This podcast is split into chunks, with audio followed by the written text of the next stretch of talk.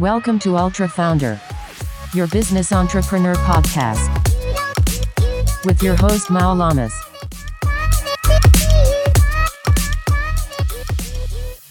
Bueno, eh, bienvenidos nuevamente a otro capítulo de Ultra Founder. Aquí estamos con nuestro invitado Diego Martínez. Muchas gracias por estar con nosotros, No, gracias Diego. a ti, Mao, por la invitación. Este, Placer. vamos a platicar de la segunda parte del emprendimiento en la primera fase, que es el iniciar un negocio. Este, ustedes que también están en este Sí, tema, sí, güey. Estamos hablando el mismo lenguaje, cabrón. Perfecto. ¿verdad?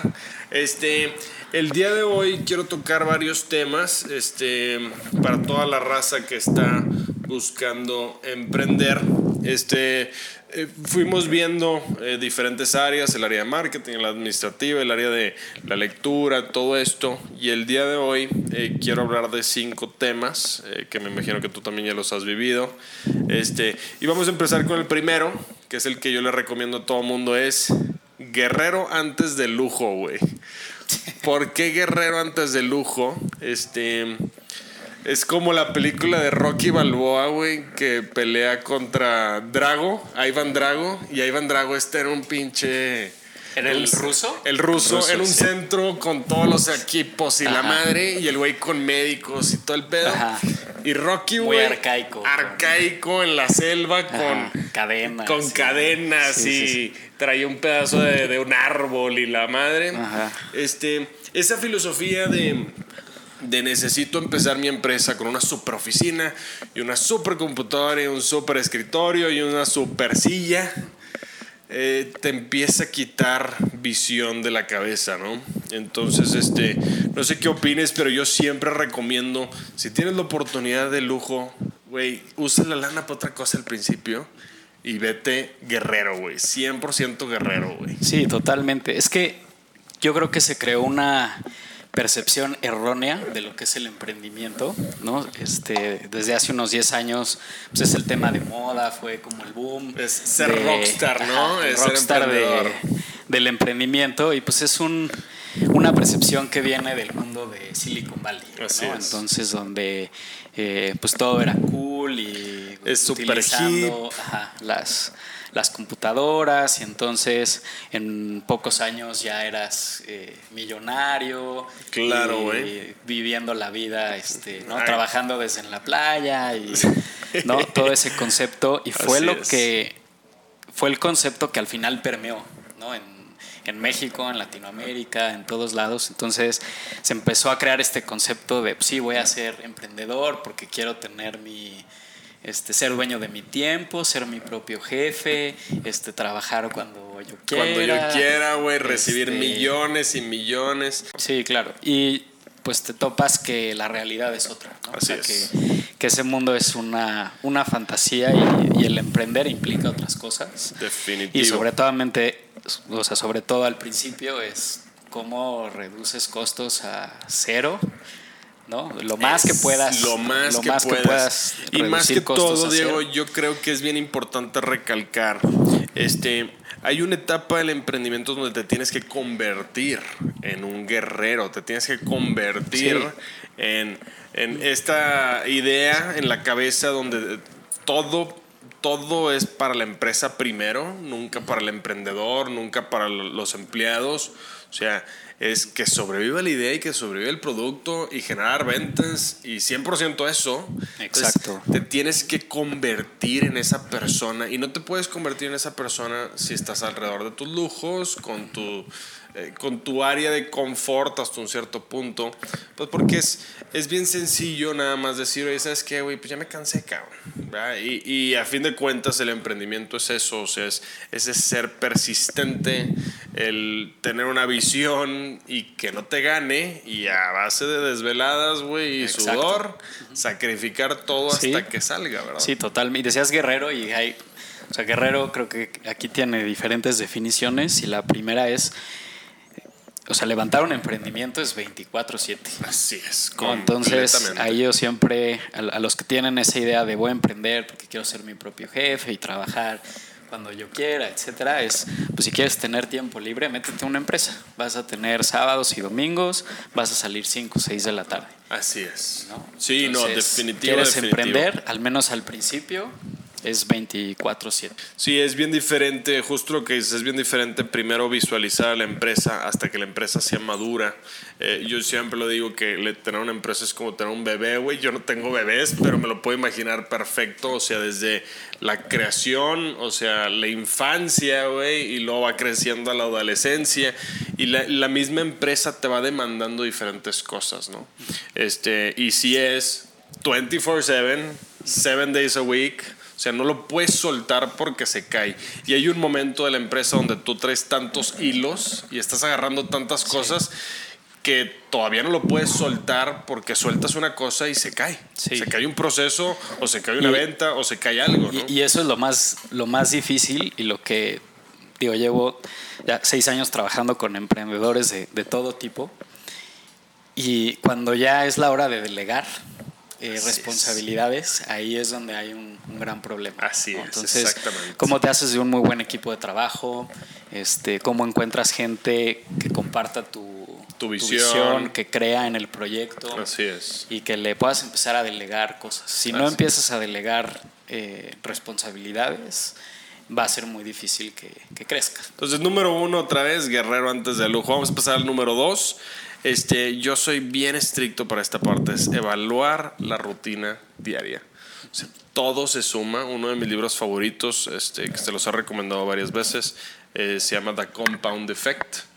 Como todos los días vamos sembrando y sembrando y sembrando. Y puedes sembrar buenos hábitos y puedes sembrar malos hábitos. O sea, es como el decir, este, si todos los días me como tres donas, todos los días, pues vas sembrando, en algún momento vas a decir, güey, porque estoy gordo? Güey, pues llevas mucho tiempo haciendo lo mismo. Igual pasa lo mismo y todos los días voy a correr un kilómetro. Eso, yo pongo mu- mucho el ejercicio como ejemplo porque es muy fácil medirlo, pero se va, se va compactando ese resultado y poco a poco se va sembrando ese hábito. En la parte del emprendimiento, lo que es la rutina diaria, el, todos los días hice tres propuestas de valor, güey. Todos los días por años, por cinco años de estar todos los días mandé tres cotizaciones, todos los días hice cinco llamadas, todos los días se va poco a poco, poco a poco, poco a poco. Nos acaba de hablar un, un prospecto en Monterrey que yo lo fui a visitar, güey, hace dos años y medio. Y el güey, Sí, oye, pasa. ¿te acuerdas de mí? Y dices, güey, en ese momento, pues no se dio nada. Y dices, güey, pues ni modo, pues fue el esfuerzo de un día o de una semana, lo que sea. Y hasta ahorita se empieza a cosechar algo de hace tiempo, ¿no? Entonces, esa rutina diaria, ser tan estricto contigo mismo, ¿no? También una, una parte que muchos emprendedores se pierden este, ya en la operación es el ser 100% reactivo y no ser proactivo. Si una cosa es apagar fuegos todo el día, eso se entiende porque pues, es una empresa. Este, pero el tener una estrategia hacia donde quieres llevar la empresa, hacia donde quieres llevar tu producto, eso lo tienes que forzar y tienes que todos los días tenerlo supermercado. Y a lo mejor dices, oye, es que todo el día me consumió un problema que tuve de la operación o un cliente o una venta pero no significa que no, o sea, que puedes pasar ese día sin hacer la planeación de lo que va para el producto. O sea, sí, exacto. Y de lo yo que hacer llegado a- después. Y, ¿Estás de acuerdo? Yo he llegado aquí a la oficina a las 7 de la noche y ni siquiera he empezado mi día. O sea, mi día. A lo mejor sí, estuve trabajando en la operación y todas las cosas que salieron del día, pero yo necesito cumplir con el desarrollo del producto, con el desarrollo de mis prospectos y pues ni modo. Si son las, las 7 de la noche, güey, empezar, güey, pues a esa hora vas a empezar, cabrón. O sea, no puedes dejar pasar ese día sin tú buscar ese tipo de esfuerzo o ese tipo de resultado. Entonces ese es el punto número dos, eh, compactar todos los días tu rutina diaria, ¿no? Vámonos al punto número tres, cuidado con el talento, güey. ¿A qué me refiero yo con este punto? La gente talentosa o uno mismo te crees talentoso y es contraproducente, güey, porque te sale fácil, tienes una habilidad para, oye, es que a mí me sale muy bien eh, convencer o vender o hacer esta presentación o eh, motivar o X, o Y. y puede ser hasta contraproducente porque forzas una mala venta, das un, das un este, producto que no es necesario a un cliente, entonces te la sale cobrando. O dices, ya terminé mi trabajo bien rápido, entonces me voy a ir a chorearla, güey. Eh, esa parte del talento, este, tenemos que medirlo realmente como lo que es. Y, y aquí se me viene en la cabeza otro libro, eh, también es uno de mis libros favoritos, que se llama The Outliers, que pone el ejemplo de Michael Jordan y dice, si Michael Jordan nació con el talento eh, de, de un deportista a ese nivel, y aparte a ese talento le sumas una, un trabajo tan exigente diario por tantos años, exigente consigo mismo, te da un resultado Michael Jordan, icónico de un deporte. Dice, si no tienes el talento y le dedicas todas esas horas, puedes ser un muy exitoso en lo que hagas, ¿verdad? En el deporte, en el negocio, lo que tú quieras. Pero si tienes talento y no le dedicas el tiempo porque Para- dices, güey, yo ya tengo el talento, pues acabas haciendo un resultado mediocre o, o bajo, ¿no? En la media, ¿no? Entonces, este, la parte del talento, yo por eso digo, qué padre si lo tienes, pero acuérdate que entonces, si le sumas el doble, te va a dar un resultado muchísimo más grande, ¿no? Claro. La siguiente, la número cuatro, eh, sería tomar la responsabilidad, lo decimos ahorita, hacernos una autofoda y decir, güey, la estoy regando aquí, cabrón, y es mi culpa, 100%. Esta parte de los emprendedores también, por la misma imagen, ¿no? Dice, oye, es que yo tengo que conocer todo, de todo, de todo.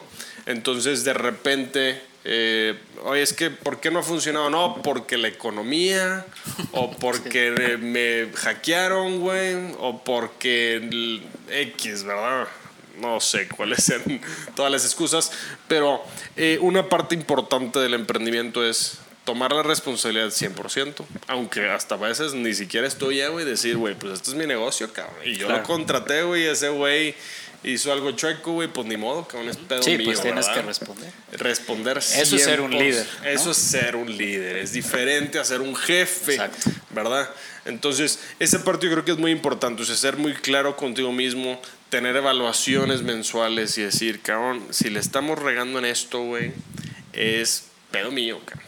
Este, yo soy fan de la NFL, del fútbol americano, y uno de mis, de, bueno, me encantaría conocerlo, un, un- un- es un super líder, es el coach de los Rams que perdieron ahorita en el Super Bowl, este, Sean McVay. Sean Y una de las cosas que le dicen, que, que es impresionante cómo él maneja su equipo, es en todas las entrevistas, si ganan o pierden, él dice, "Güey, si ganamos, fue el equipo. Si perdemos, fue pedo mío.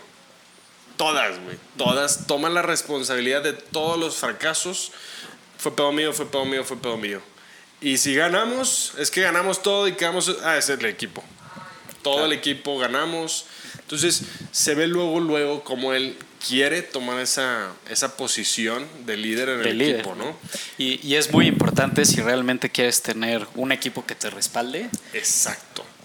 tu equipo tiene que ver ese liderazgo, ¿no? O sea, que no ves lindas eh, responsabilidades Así y es. que, o sea, los méritos o los éxitos se... Así es, son del equipo, de la, la ¿no? unión del Ajá. equipo, ¿verdad? Yo creo que eso es muy importante, no es fácil.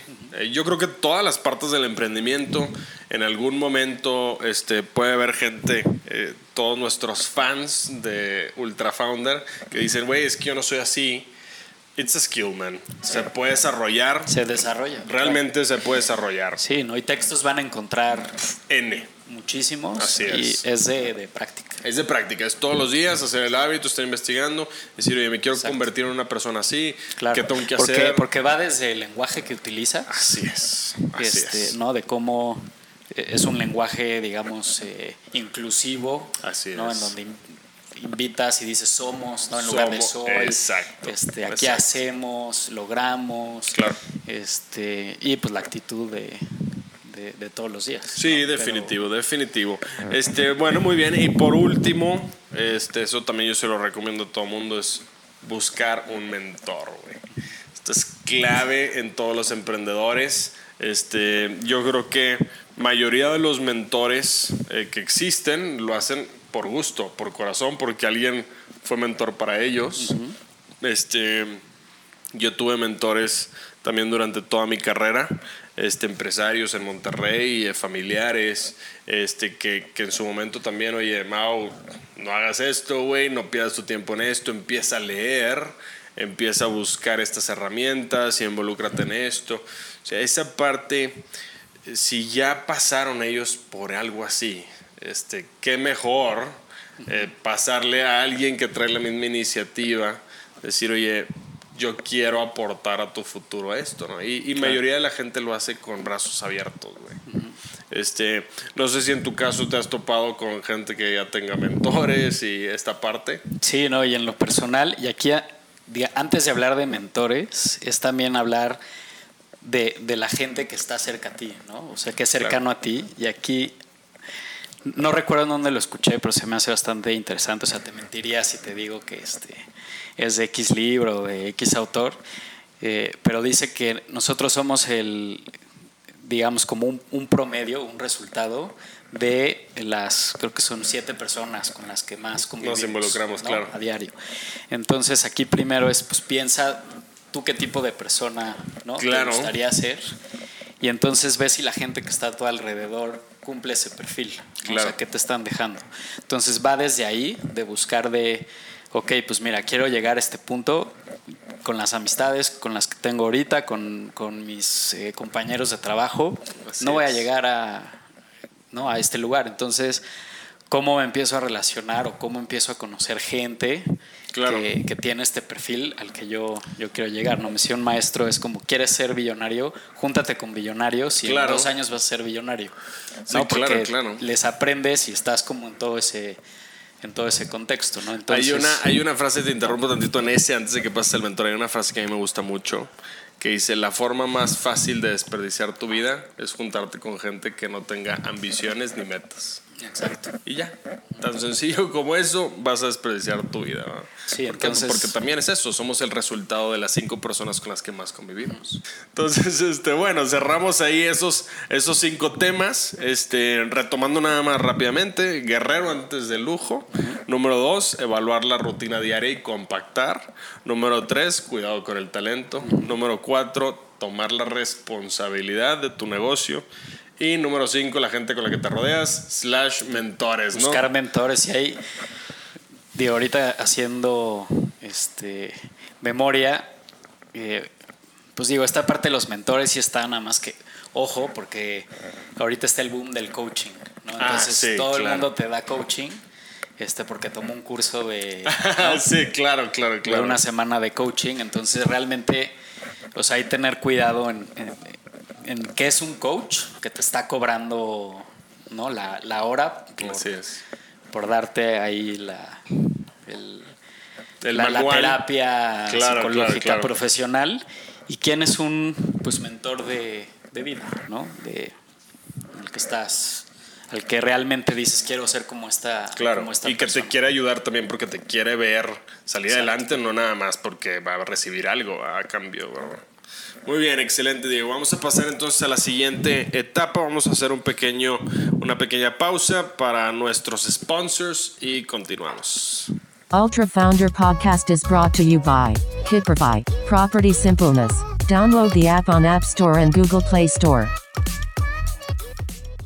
Muy bien, estamos entonces de regreso aquí con Diego Martínez de Consultoría eh, de Emprendimiento. Sí, pues ahora sí este, que Juego diferentes roles y además creo que esa es como el, la nueva regla hoy en día, ¿no? Claro, ya estar en, diferentes cuestiones. A ver, platícanos un poquito de, del proyecto que traen ustedes, cómo funciona. Mira, eh, tengo dos que te platico de, de QBT, que es eh, una consultora en, en, innovación y emprendimiento. Llevamos eh, un año metidos en tema de capacitación. Y aquí, más que emprendedores, estamos buscando eh, empresas medianas y grandes que nos dimos cuenta que hay mucho rezago de innovación en, México. Y, al final, pues eh, digo, es digamos, normal o lógico, porque eh, pues están metidos en las operaciones del día a día, en, en, procesos, no hay luego ni tiempo ni recursos de como las empresas grandes de darse el lujo de tener como áreas de, innovación o de, research and development, claro, de, mejora, que no va tanto a research and development porque ahí necesitas mucho, mucho recurso. mucha infraestructura, pero los puedes apoyar en desde temas de de cómo les das un update este, y les cambias el chip en, en toda esta revolución digital que estamos viviendo. ¿no? Entonces, esa como state of the art, o ese, eh, digamos, pensamiento y, modelo de innovación, es el que aquí eh, en, en, QBT estamos metiendo en las empresas. O sea, digamos que somos eh, evangelizadores de esta metodología. De, esta metodología y de todo lo que están este, eh, digamos, todas las investigaciones que se están haciendo allá. Entonces, digamos que estamos certificados y avalados por este, esta comunidad que se llama Exoliver, que nos dan licencia y nos permiten impartir talleres, porque obviamente tienes que evangelizar primero, ¿no? Entonces la, la estrategia es eh, empezar a dar a conocer estos temas, qué está pasando, qué tecnologías existen, este, cómo las puedes utilizar, ¿no? Porque no es crear, oye, yo no soy una empresa tecnológica o yo no, no tengo un área, no sé cómo utilizar. Este, aquí te enseñan cómo pues, las tecnologías ya están. Sí, claro, es implementar las mejores prácticas. ¿Verdad? Y, y, no es que tu producto o servicio sea este, algo tecnológico, tengas la plataforma, sino es como desde tus procesos, desde tu cadena de valor, eh, desde hasta cómo contratas gente, eh, te apalancas y utilizas inteligencia artificial, eh, robótica, ¿no? las diferentes tecnologías. Oye, qué padre. ¿Y cuánto tiempo llevan en esto? un año. ¿Un año? Entonces ya con, con, con algunas empresas este, grandes, hemos empezado a, evangelizar a través como de, talleres, eh, que todavía es mucho, eh, pues esta parte de, capacitación, ¿no? Es que las empresas tienen de repente como su semana donde les dan capacitación en diferentes temas y un update. Empezamos por ahí. Pero la, la, tirada y lo que ya estamos haciendo es también nivel consultoría, de poder llevar este sprint eh, a empresas eh, ya, pues sea medianas o todo para, para ayudarles a correr como procesos de innovación.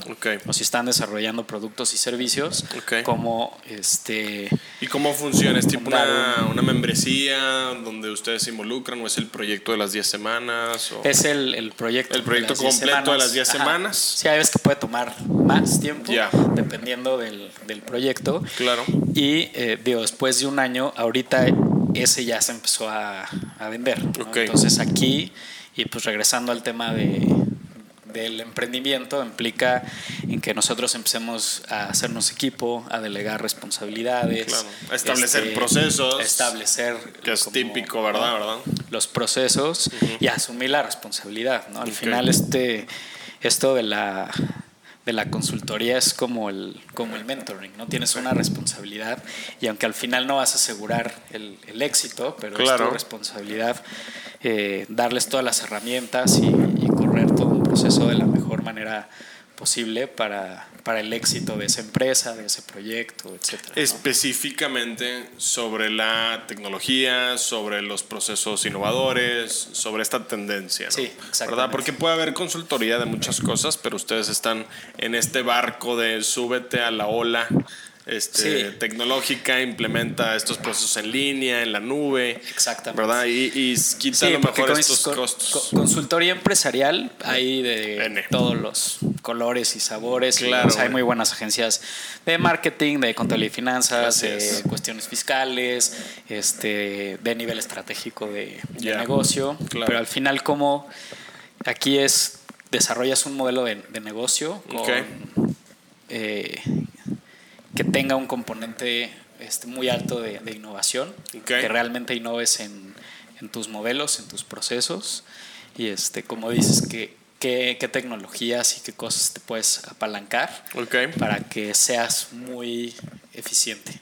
O sea, como con menos puedes realmente hacer mucho. Hacer ese y es lo que hacen pues todas estas eh, organizaciones exponenciales que ya son startups que, que crecen 10 veces más que, que, que, que sus peers, que su competencia. Claro. Porque además de tener una serie de prácticas que, que ya establecen o ya estudiaron muy bien estos innovadores que te, que, que te comento, se apalancan de, de tecnologías también. Ya, claro, claro. Oye, y dime una cosa, este, dan servicio a toda la República, están aquí en la Ciudad de México. Estamos aquí en la Ciudad de México. Ok, ¿es ahorita- presencial?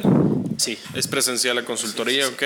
¿Y, y cómo le hacemos para que la raza te contacte? ¿O a dónde se pueden meter para ver más a detalle, costos, todo esto? En www.qbt, que es Q, eh, de burro T, eh, Ok. guion consulting.com. ah, súper bien. No, que justo es QBT, es de Quick Business Transformation. Ya. ¿no? Entonces, no queremos estar eh, ¿no? un año contigo, es como muy rápido podemos este, Sí, sacarte. ¿no? forzar Y- este sprint, que te subas Sí, a ese nivel. pues es- eh, tenemos que responder a los tiempos de, de mercado y a los tiempos en los que se mueven las empresas, ¿no? que son trimestrales. O sea, Así los es. resultados tienen que ser ya, ¿no? No te puedes quedar un año desarrollando un nuevo producto, un nuevo servicio. Digo, Claro.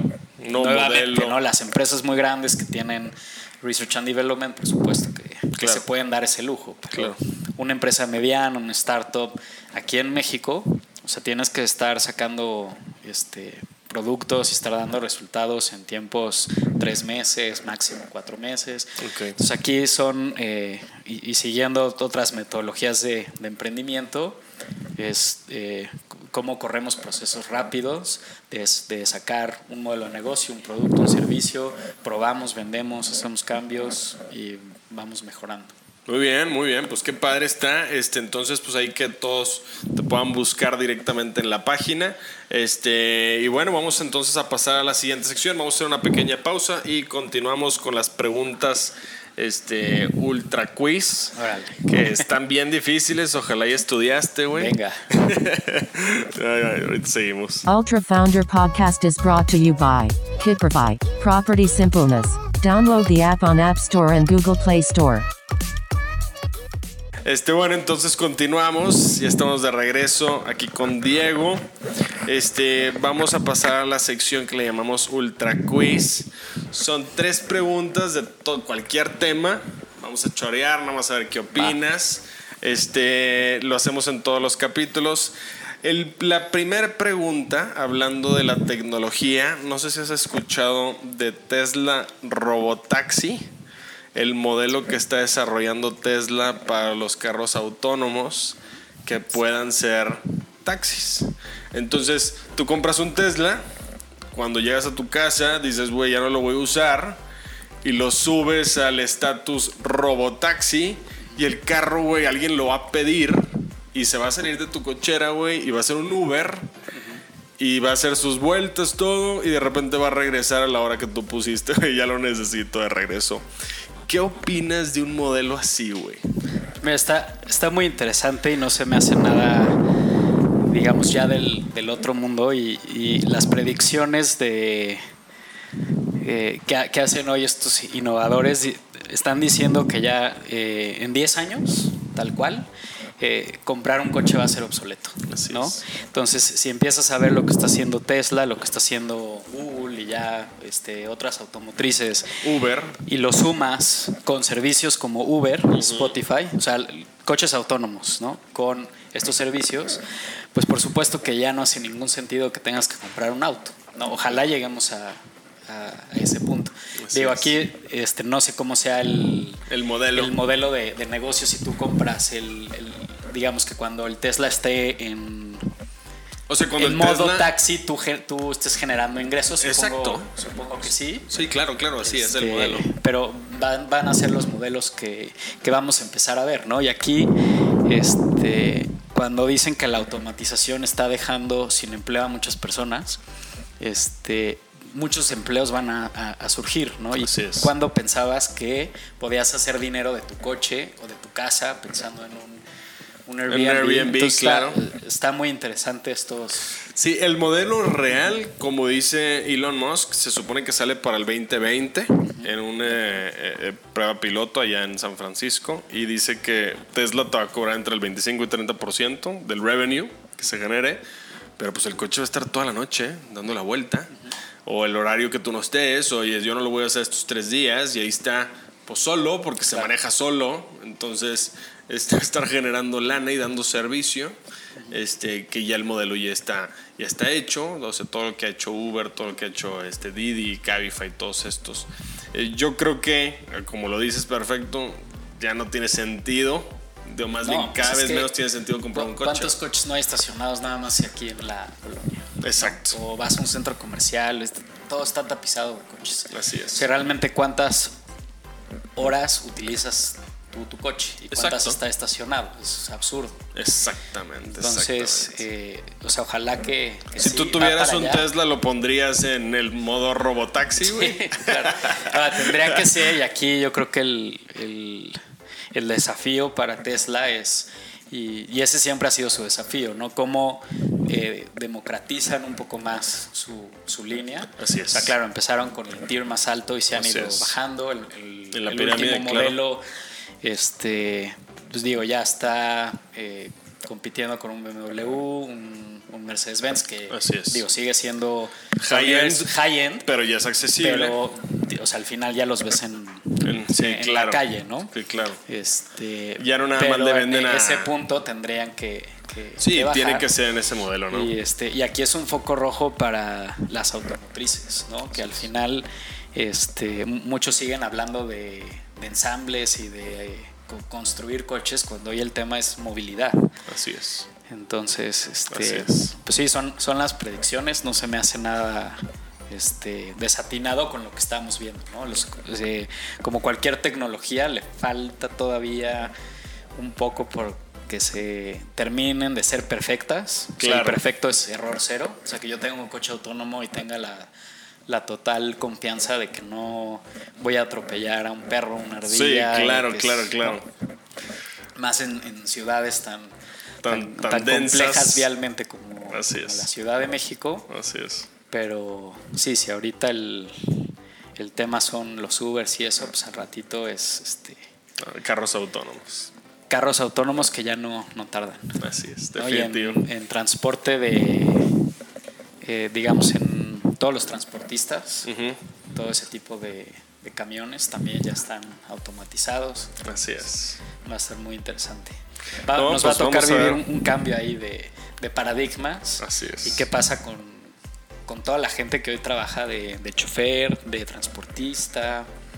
Este, ¿Qué, Sí, que qué estás- opciones le, Está les vamos a 100% ligado a ese mercado y, y ahora pues se va a volver obsoleto. Muy bien, pues excelente. Vamos a pasar a la siguiente.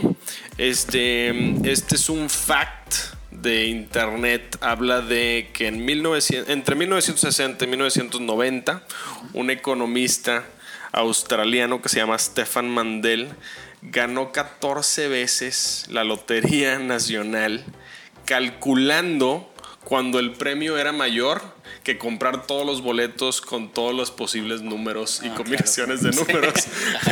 ¿Alguna vez has, date- hay dos preguntas aquí, ¿alguna vez has escuchado de alguien brillante que le sal- saca la vuelta a Blackjack o a la lotería o algo? Y número dos, compras la lotería tú, güey, tú este, estarías en esta línea de, ¿me lo puedo ganar por estadística? No, o sea, no, no conozco a nadie que, que haya hecho algo, algo, Algo así, así. Más, que, más que en las películas. Claro, claro. Sí estaría interesante conocer a alguien este, así de brillante, ¿no? Que, que ya hoy con, con toda la tecnología no sé qué tan fácil sea este, darle la vuelta a, a estos sistemas. Sí los es. que saben, pues lo utilizan para, para mal, ¿no? Pues los que hackean. Ah, este, sí, claro, claro, ¿no? claro. tarjetas, los Bancos. que cacharon hace rato, hace que fue como un mes una banda en ya me acuerdo dónde estaban en Guanajuato, no sé Ok. dónde, que, que así robaban transacciones mínimas de, De cada tarjeta. Ajá. Mira. Y, y además tenían un nombre así como de película y los cacharon con Ferrari. O sea, hasta como tontos en ese sentido de, Sí, de claro. no saber ocultar como Sí, claro, claro. este, pero, pero no algo así yo no, no he conocido. Yo no soy de comprar la, la lotería, soy un poco escéptico en, pues en la cuestión de, Pues luego ya no creo mucho en... eh, Sí, en, la verdad es que, en que sea real. las instituciones eh, han perdido credibilidad. Así es. Este, entonces no sé qué tanto sea este, mafia, qué tanto sea real, eh, pero prefiero hacerme de, de mi propia suerte. Entonces, Invertirlo a algo que tú sabes que te puede dar un buen resultado no malo, no dejarlo a la suerte 100%, ¿no? sí, exacto. Sí, definitivo. Muy bien, excelente. Sí, no. En número 3 vamos a pasar a, ahora con, con toda esta parte de Netflix, de que cada, cada mes hay un nuevo show que todo el mundo está viendo. Y el mes pasado o antepasado fue Game of Thrones y ahora este, Stranger Things y así. Me quedé pensando en que en México, antes de Netflix, eh, realmente pues eran las telenovelas. ¿Estás de acuerdo? O sea, mi mamá, este, las tías, hasta pues, toda la población, yo creo que en general, en México, Latinoamérica, este, las telenovelas han ido desapareciendo o más bien se vuelve pues una línea externa a Netflix. Pero traigo 10 telenovelas este, de ah, las más famosas de los tiempos. Este, pero unas las inventé yo y unas son reales, güey. Entonces tú me dices si es real la telenovela o si, O si es inventada. o si es inventada por mí, güey. Número uno, una telenovela que se llama Amor Real. ¿Es, es real o es No, inventada me suena por que mí? sí. ¿Sí? Sí, Es- hasta hay una canción, ¿no? Que así se llama. Muy bien, excelente. Esta es una telenovela en el 2003 aquí en México. Este es de las más famosas mexicanas. Número 2, Duelo de Amargura. ¿Es de verdad o la inventé yo? No, la inventaste. 100% la inventé, güey. No tengo la menor Sí. idea. Tiene nombre de telenovela, güey. Número 3, Abrázame muy fuerte. ¿La inventé yo o es real? No, me suena inventado tipo. Es 100% real. ¿Ah, sí? Es de Abrázame Mex- muy fuerte. Abrázame muy fuerte es una telenovela en México en el 2002. Es este, también de las más famosas. Número 4, María la del Barrio. Sí. Es real, es de las, también de las más famosas. En el 1996. Ya Sí, tiene está. rato. Es de las, de las populares, ¿no? ¿Quién Número. ¿Eh? No, creo que creo que era Talía. Una Una de esas. esas, ¿verdad? Número, vamos, 1, 2, 3, 4, 5. Fulgor de lágrima. ¿Real o inventada? Inventada. 100% inventada. Fulgor. Número Sí, no, no creo que 6. hubieran utilizado esa, esa palabra. Sí, quién sabe, ¿verdad? A lo mejor me fui muy, muy arriba, güey. Sí. Número 6, soy Betty la Fea. ¿Real o inventada? Sí, eres real la de Betty. Es La fea. real, es de Colombia, güey, 1999. Luego le hicieron aquí también. Y luego le hicieron aquí, exacto. Y Sí, creo que ya también hay gringa, güey. Sí. ¿Verdad? Sí, sí, sí. Eh, Ugly Betty o algo así se llama. Muy bien, excelente. Digo, bueno, pues nuevamente muchas gracias por estar con nosotros. No, a ti, Mau, por la invitación. Y ahí le, le pedimos a todos que te busquen este, para una consultoría que se vayan subiendo a la, a la era digital. Sí, por supuesto. Muy bien, excelente. Gracias nuevamente. Estamos en contacto. Thank you for joining us on this episode of Ultra Founder. For more, follow us on Instagram, Facebook, and YouTube, searching for Ultra Founder.